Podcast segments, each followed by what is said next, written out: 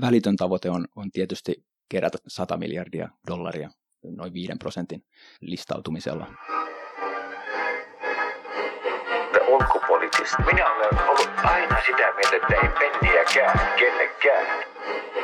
The young people of the world Wir haben so vieles geschafft. Wir schaffen das. China. And we had the most beautiful piece of chocolate cake that you've ever seen.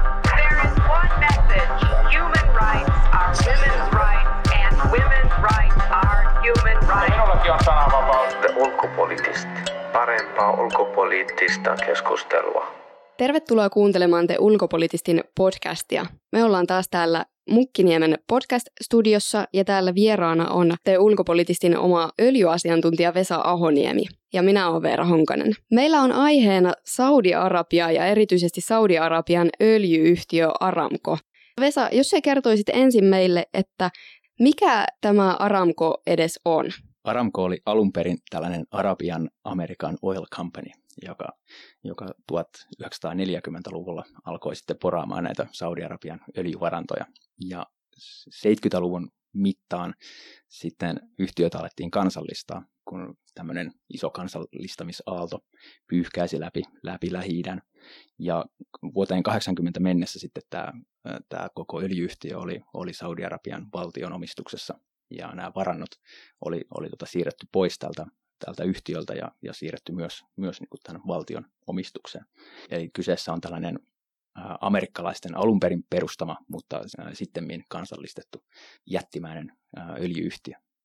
Jos mä oon käsittänyt oikein, niin sehän on ihan hirvittävän tärkeää Saudi-Arabian taloudelle. Kyllä, jos puhutaan raoista luvuista, niin, niin nämä yhtiö tietysti on, on tota ainoa öljyn tuottaja Saudi-Arabiassa ja heidän myyntitulonsa on vastaan semmoista 80 prosenttia Saudi-Arabian valtion budjetista. Eli kyseessä on valtavan tärkeä yhtiö tietysti Saudi-Arabialle, mutta myös maailman öljymarkkinoille, koska Saudi Aramco on, on tota suurin, suurin yksittäinen öljyn tuottaja, jos puhutaan yhtiöistä. Miten se vertautuu näihin muihin isoihin öljyjätteihin, esimerkiksi ExxonMobileen? Exxonilla taitaa olla semmoinen miljoonaa barrelia päivässä ja Saudi Aramco taitaa porata lähemmäs kymmenen. Saudi Aramco on, on tota selvästi suurin, suurin ja tuota noin, niin Saudi Aramcolla on myös yksin oikeus porata kaikkea Saudi-Arabian öljyä, niin heillä ei ole tavallaan tällaista kotikenttää kilpailua laisinkaan, eli he on, he on ainoa tuottaja Saudi-Arabiassa ja sikäli ei ole samanlaista kilpailua kuin esimerkiksi Exxonilla tai, tai monilla muilla, muilla jopa Venäjän, Venäjän omilla tuottajilla.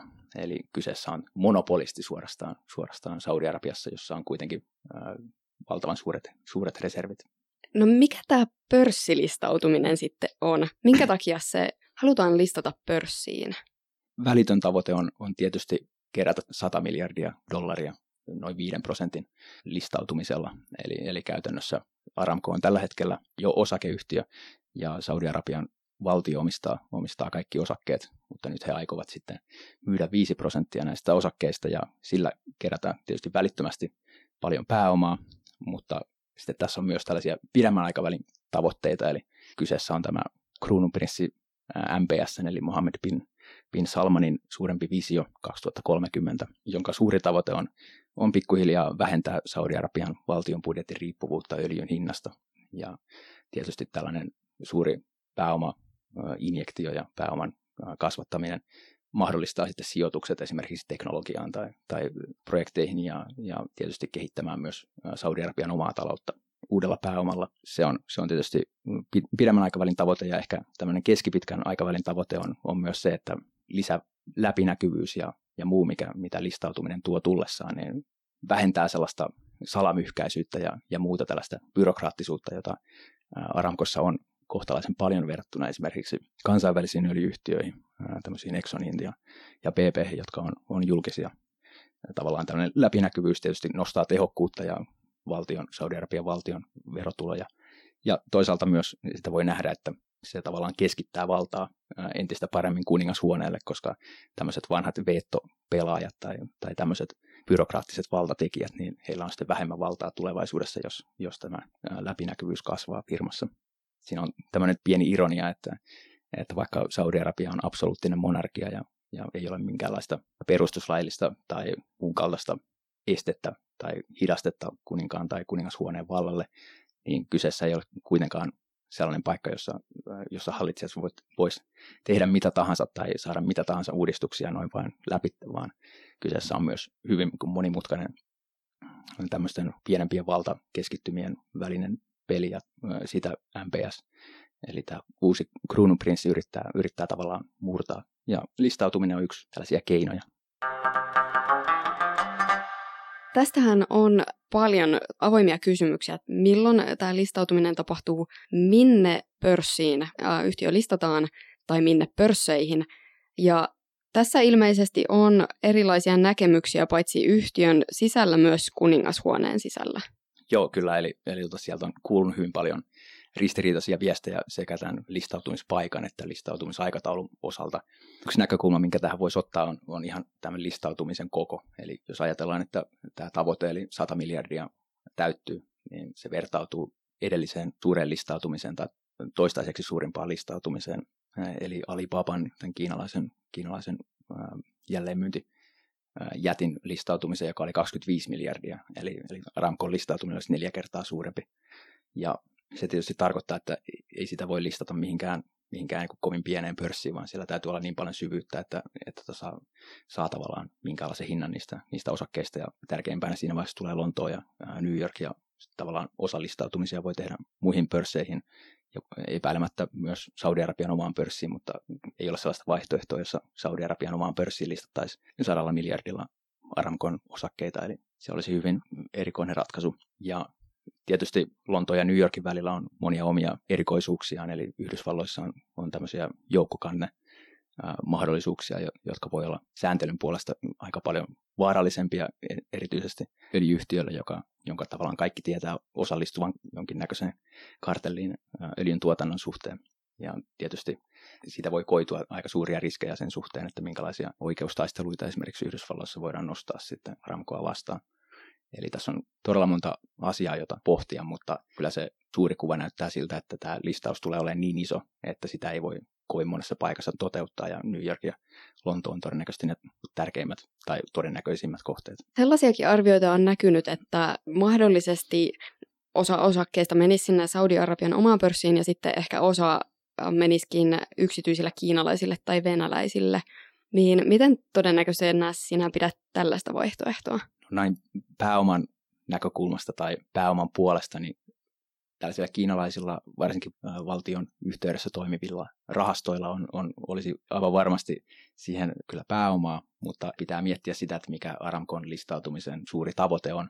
Ja jos mietitään sitä lisänäkyvyyttä ja, ja tällaista vallan siirtämistä tai vallan keskittämistä tai ylipäätään toimimista tällaisena tavallisena pörssiyhtiönä, niin on aivan eri asia, listataanko se esimerkiksi Lontoon tai New Yorkin pörssiin vai myydäänkö sama määrä osakkeita kiinalaisille tai, tai venäläisille sijoittajille. Eli, eli tämä läpinäkyvyysaspekti ja, ja muu tällainen prestiisi, jota pörssissä listatuille ää, yrityksille koituu, niin tavallaan se, se ei siinä ää, tällaisessa suorassa sijoituksvaihtoehdossa toteutuisi. Eli en näe, että tämmöinen yksityinen tai suora sijoitus venäläisiltä tai kiinalaisilta sijoittajilta on yhtä todennäköinen vaihtoehto kuin esimerkiksi listautuminen Lontooseen, mutta tietysti tässä voi koitua, että tulee niin kuin monta vaihtoehtoa samaan aikaan, eli pääomaa voi kerätä monilla tavoilla, mutta jos näihin listautumisen hyötyihin pyritään, niin ei sillä kovin montaa vaihtoehtoa ole eikö tämä kruununprinssi nyt ole kuitenkin halunnut avata sitä Saudien taloutta, ja hänen visio 2030 on sellainen, että Saudi-Arabia olisi paljon nykyistä avoimempia, siellä olisi Saudi-Arabian oma piilaakso ja, ja muuta, että sitten tämmöinen yksityisille sijoittajille kauppaaminen ei ehkä siihen isoon kuvaan sopisi. Kyllä, eli suora myynti yksityisille sijoittajille olisi ehkä enemmän sellaista paluuta vanhaan, jossa, jossa pyritään vain siihen nopeaseen pääoman keräämiseen, eikä niinkään siihen, että Saudi-Arabian kruununjalokivestä tulisi tämmöinen kansainvälinen öljyyhtiö Statoilin mukaan. Tämmöinen kansallinen, mutta kansainvälisesti toimiva öljyyhtiöhän on monen petrovaltion tai öljyä tuottavan valtion unelmissa, eli, eli jota myös Rosneftin strategiassa on ollut, ollut kauan tämä ja osittain onnistunutkin ajatus, että yhtiö omistetaan kansallisesti ja, ja valtio käyttää siinä paljon valtaa, mutta yhtiö toimii uusimpien teknologioiden mukaan ja toimii kansainvälisesti ja se on iso unelma monella ja tietysti Saudi-Arabia on jonkin verran jäljessä tämän suhteen, mutta samaan aikaan heillä on paljon sellaisia vahvuuksia, mitä muilla kansallisilla yhtiöillä ei ole. Ja yksi on tietysti nämä alhaiset tuotantokustannukset ja valtavat varannot, mitä Saudi-Arabiassa on. Ja, ja tämä tavallaan kilpailijoiden puute siellä kotimarkkinalla on, on yksi Saudi Aramkon vahvuuksista.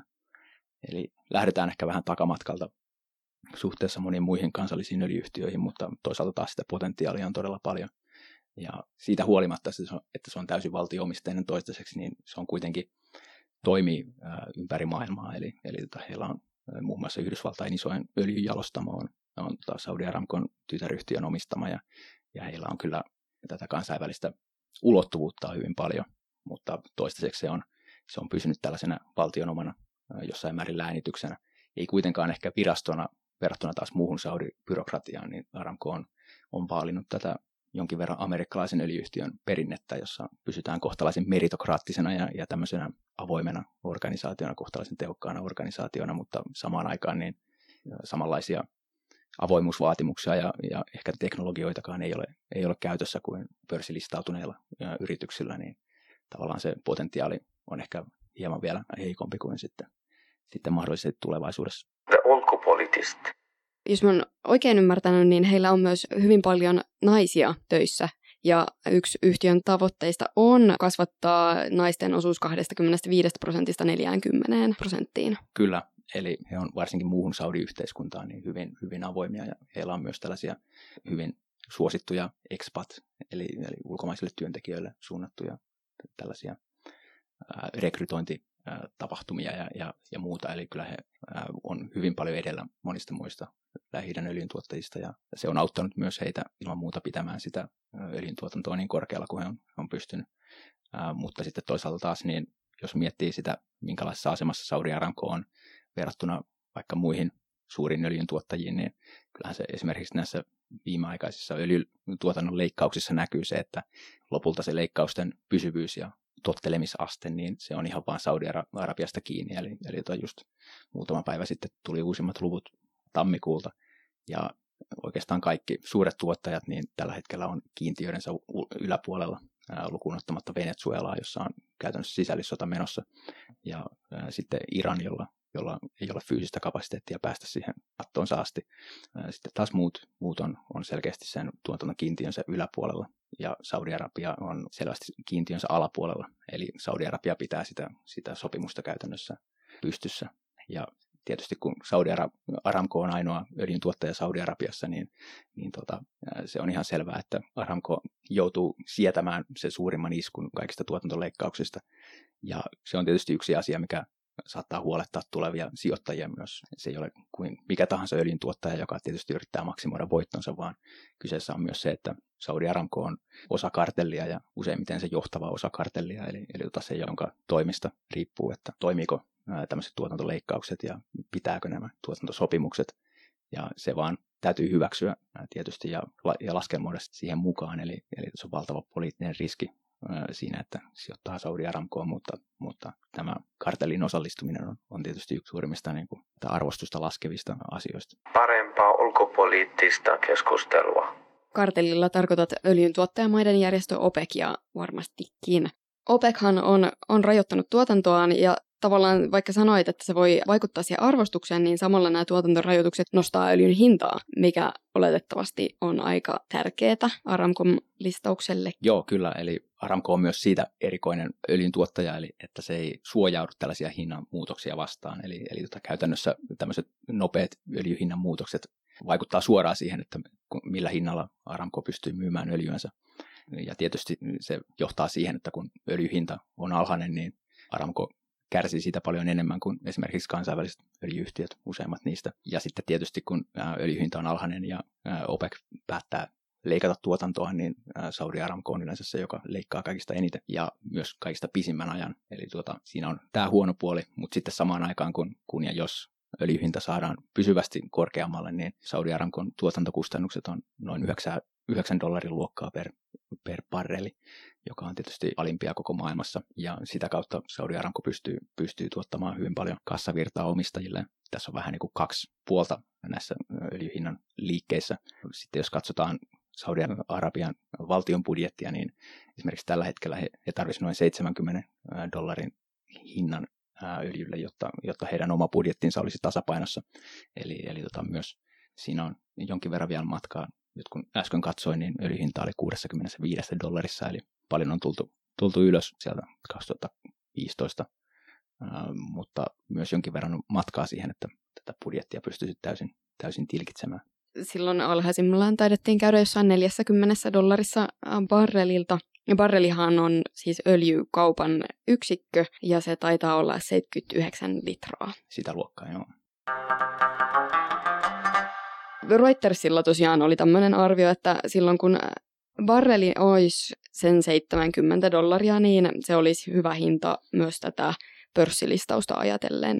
Siihen tietysti liittyy paljon, paljon sekä tuotantoasioita, mutta myös kysyntäasioita. Eli me ollaan tällä hetkellä todella vahvassa makrotalouden noususuhdanteessa ja tietysti nostaa öljyn kysyntää ja nostaa myös sitä oletettua kysyntää tulevaisuudessa. Ja se on ollut tietysti jossain määrin onnellinen sattuma Ramkon näkökulmasta ja, ja Saudi-Arabian näkökulmasta. Sitten jos mietitään sellaista tilannetta, että, että meillä olisi valtava makrotalouden taantuma ja tuotantoa leikattaisiin valtavasti, niin se ei välttämättä johtaiskaan siihen, että öljyhinta nousisi, vaan öljyhinta vaan ei laskisi niin paljon kuin se oli muuten laskenut. Joten tässä on vähän niin kuin kaksiviippunen juttu, eli tässä nykyisessäkin 2014 alkaneessa öljyhinnan laskusuhdanteessa tai jonkin näköisessä kuopassa Saudi-hallinto oli pitkään sitä mieltä, että meidän ei kannata leikata, koska se vaan johtaa siihen, että Yhdysvaltain tuottajat vie meidän markkinaosuutta, mutta sitten kelkka on jossain määrin kääntynyt ja varsinkin sen jälkeen, kun Saudi-Arabia ja Venäjän välit on tiivistynyt paljon ja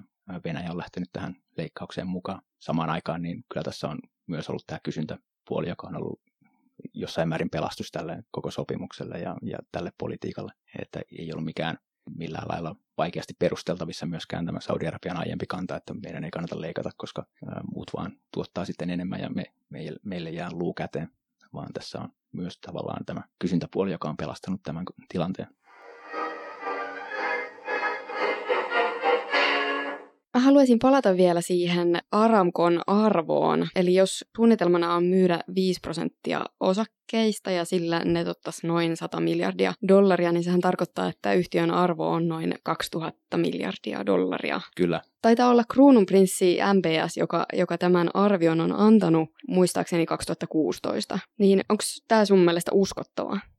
Eli tämä 2000 miljardin valuaatio on, on siitä mielenkiintoinen arvio, että se on tosiaan annettu jo kauan aikaa sitten tämän kruununprinssin toimesta ja, ja toistettu sen jälkeen hyvin monta kertaa. Ja se käytännössä johtaa siihen, että, että jos, jos tämä valuaatio on, on sen alle, niin sitten Saudi-Arabia on, on epäonnistunut ja ää, tämä listautuminen on epäonnistunut, joten tästä on tullut tällainen kunnia, kunnia-asia. Tämä valuaatio on siitä mielenkiintoinen juttu, että, että se perustuu tavallaan tälle jossain määrin tietysti näille varannoille, joita Saudi-Arabia saa käyttää, mutta ehkä enemmän se vielä perustuu sille, että kuinka paljon sijoittajat luottaa tähän Saudi-Arabian nykypolitiikkaan tai tulevaan politiikkaan.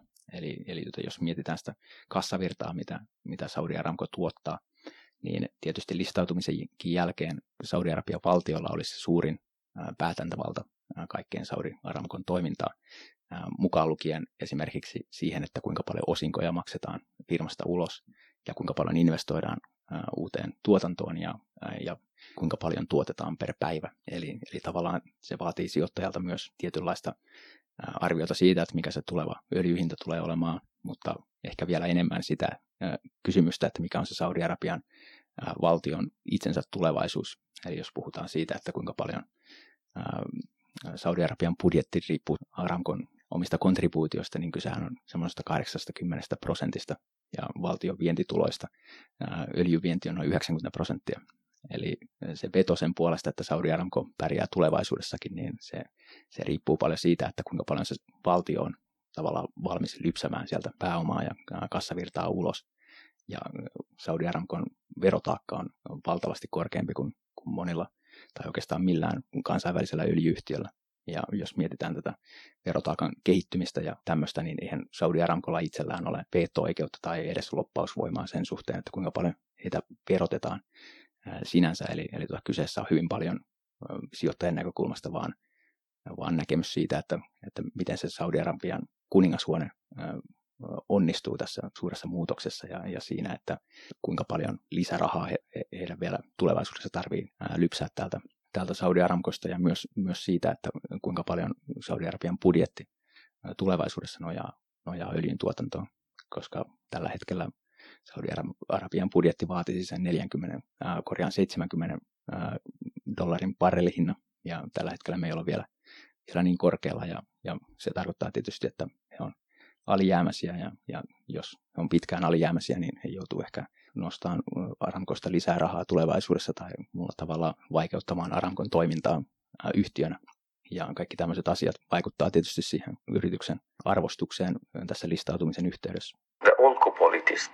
Mitä sinä arvioit tuosta aikataulusta? Sitähän on puhuttu, että se olisi tämän 2018 vuoden loppupuoliskon aikana. Ja sitten toisaalta on ollut niitä näkemyksiä, että ehkä vuoden 2019 alkupuolella. Tämän vuoden puolella ei olisi millään lailla mahdoton tilanne, eli toistaiseksi me ollaan siinä tilanteessa, että he on hyvin pitkälti valinnut näitä nämä suurimmat tavallaan neuvonantajat ja, ja tämmöiset jo, mitä tähän listautumiseen kuuluu, eli erilaisia konsultteja ja, ja muutama pankki. Ja, ja siellä on varmaan kaikki suurimmat pankit. Aika lailla joo.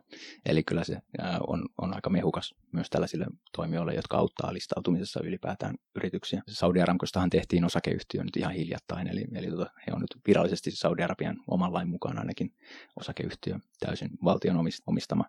Mutta sitten kuinka kauan siinä kaikkien kirjanpidollisten ja, ja muiden asioiden perkaamisessa käy, niin sitä on hyvin vaikea ulkopuolelta sanoa, mutta en itse pitäisi millään lailla mahdottomana, että vielä tämän vuoden puolella se nähdään, mutta tietysti myös jos öljyhinnassa tapahtuu jotain hyvin dramaattista, niin sekin voi vaikuttaa siihen, että kuinka nopealla aikataululla se, se tapahtuu, koska kuitenkin se öljyn sikäläinen hinta, sillä on valtava vaikutus tähän yhtiön koettuun arvoon ja sitä kautta listautumisen tuomaan pääomaan Saudi-Arabian valtiolle. Mitäs merkitystä tällä listautumisella on sitten muulle maailmalle? Tavallaan tämä Aramkon listautuminen tarjoaa sijoittajille myös ilmaista sen, sen oman uskonsa tai, tai näkemyksensä siitä, että mikä on vaikka öljyn tulevaisuus verrattuna uusiutuvaan energiaan tai, tai tämmöiseen niin kuin energiasektorin suurempaan tulevaisuuteen. Eli, eli jos puhutaan siitä, että minkälaisia varantoja Aramko saa hyödyntää vaikka Aramco ei, ei itse, itse omista Saudi-Arabian varantoja, niin sillä on yksin oikeus niiden hyödyntämiseen. Ja tietysti ne varannot on, on suhteessa muihin öljyyhtiöihin, ne on todella suuret, eli, eli tota Saudi-Arabian ä, omat varannot riittäisi nykykulutuksella tai nykytuotannolla semmoiseen 71 vuoteen, mikä on tietysti hyvin paljon suurempi luku kuin esimerkiksi monilla muilla listautuneilla yrityksillä, joka on yleensä semmoinen 15 vuotta tai siinä nurkilla. Eli tavallaan jos, jos sijoittaa yritykseen, jolla on 70 vuoden edestä varantoja, niin osa siitä valuaatiosta tai osa siitä hinnasta, jonka sä arvioit tämän yrityksen osakkeelle, niin kyllä riippuu siitä, että kuinka kauan sä tai kuinka kauan sijoittaja uskoo siihen, että, että näitä varantoja tarvitaan ja tavallaan kiertäen myös siihen, että kuinka paljon esimerkiksi sähköautoilu lisääntyy globaalisti tai, tai kuinka paljon aurinkoenergia leviää globaalisti tai, tai tämmöiseen öljyn kysyntähuippuun, mikä on nyt paljon keskusteluissa, eli, eli tota, melkein kaikki listautuneet öljyyhtiöt joutuu ottamaan kantaa siihen, että koska he uskoo, että tämä öljyn kysyntä las, lähtee laskemaan. Ja sillä on vähemmän merkitystä sellaiselle yritykselle, jonka, jonka varannoissa on vaikka 15 vuoden edestä öljyä, mutta sillä on tietysti paljon suurempi merkitys yritykselle, jolla on yksinoikeusvarantoihin, jotka kestää 70 vuotta. Eli, eli tota, tässä on myös tällainen kysymys siitä, että mitä tämä Saudi Aramco itsessään edustaa. Eli se on jossain määrin myös tällainen ää, ideologinen kysymys. Ja tietysti on paljon, paljon myös sellaista pääomaa nykyään, ää, nykyään markkinoilla, jotka hakee tällaisia eettisiä sijoituskohteita. Ja voi tietysti hyvällä omalla tunnolla sanoa, että tämmöisille sijoittajille Aramco ei ole, ei ole välttämättä se kaikista houkuttelevin houkuttelevin kohde. Ja sitten on tietysti mielenkiintoista nähdä, että vaikuttaako se Arankon tähän osakkeiden hintaan lopulta ja kuinka paljon verrattuna vaikka kansainvälisiin öljyyhtiöihin. Parempaa ulkopoliittista keskustelua. Kyllähän Aramkolla itsellään on myös hyvin kunnianhimoiset tavoitteet sen suhteen, että miten he voi fyysisessä mielessä suojautua tämmöiseen öljyhinnan vaihteluun. Ja se kaikista ilmiselvin tapa suojautua on rakentaa jalostuskapasiteettia Eli jos kysyntä nousee esimerkiksi bensiinille tai dieselille, niin se ei haittaa niin paljon, että se raakaöljyhinta laskee, jos sulla on edelleen kuitenkin kohtalaisen terve bensiinin ja dieselin kysyntä. Eli se on tällainen tapa, jolla Saudi Aramco on viime vuosina paljon laajentunut. Heillä on myös äärimmäisen kunnianhimoiset tavoitteet, eli 2020-luvulla, taisi olla 2020-luvun puolivälissä, he aikoo tuplata jalostuskapasiteettinsa. Ja jos puhutaan luvuista, niin he aikoo kasvattaa jalostuskapasiteettinsa sellaiselle tasolle, jolla he pystyisivät teoriassa toimittamaan kaiken polttoaineen, mitä esimerkiksi Kiina tarvitsee vuoden aikana. Eli, eli semmoinen 10 miljoonaa barelia päivässä jalostuskapasiteettia, joka on noin tuplat, mitä, mitä heillä on nykyisin. Eli kannattaa siis pitää, jos on öljyniilo tai netta, niin silmät auki ja seurata, mitä, mitä Saudi-Arabia tekee. Ehdottomasti sillä on vaikutusta meihin kaikki. Hei kiitos Vesa tosi paljon, että tulit tänne Ulkopolitistin podcast-studioon. Kiitoksia. The ulkopoliittista. Minä olen ollut aina sitä mieltä, että ei penniäkään kellekään. For the young people of the world. Wir haben so vieles geschafft. Wir schaffen das. And we had the most beautiful piece of chocolate cake that you've ever seen. There is one message. Human rights. Minullakin on sananvapaus. Ulkopoliittista. Parempaa ulkopoliittista keskustelua.